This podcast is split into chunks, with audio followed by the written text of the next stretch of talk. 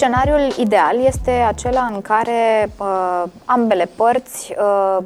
semnează contractul inițial, se plătește garanția pentru intrarea în spațiu și apoi urmează plata chiriei în fiecare lună da. de către chiriaș. Însă, uh, se pot întâmpla situații în care, din vari motive, poate chiar obiective, chiriașul să nu mai poată plăti la timp.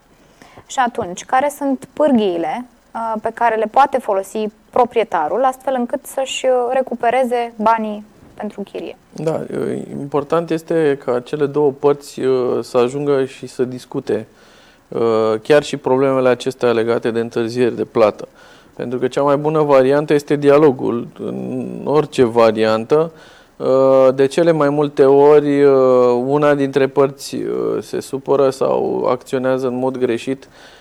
intrând deja într-o fază de instanță, fără să aibă niciun fel de discuție în legătură cu eșalonarea plăților respective sau modalitatea în care se poate stinge acel debit. Atunci intervin orgolii foarte mari și pentru proprietar Uh, se întâmplă să poată să nu-și folosească respectiva proprietate o perioadă îndelungată, uh, după aceea să nu aibă de la cine să recupereze banii dacă chiriașul a intrat într-o dificultate foarte mare, dar încă locuiește în acel apartament. Deci, de cele mai multe ori, sfatul meu este legat de o mediere, de o discuție despre ceea ce înseamnă înțelegerea părților. Bineînțeles, proprietarul are mai multe Uh, posibilități, uh, varianta în care poate să execute, practic să le evacueze o acțiune în evacuare pe acel chiriaș rău platnic, dacă această plată, neplată continuă pentru o perioadă care, iarăși, trebuie să fie menționată în contract, de la ce moment, de fapt, poate să le evacueze pe chiriaș,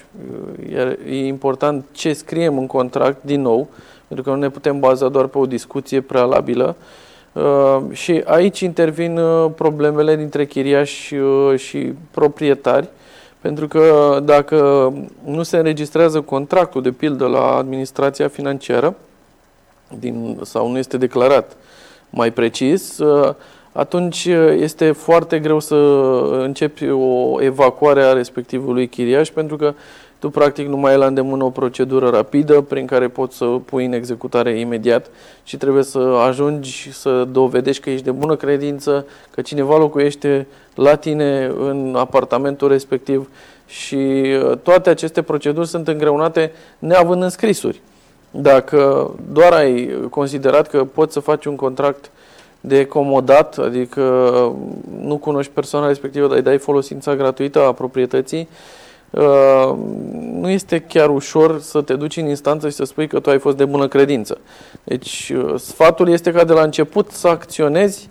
uh, ca fiind foarte interesat să îți protejezi bunul tău în orice situație prin clauzele inserate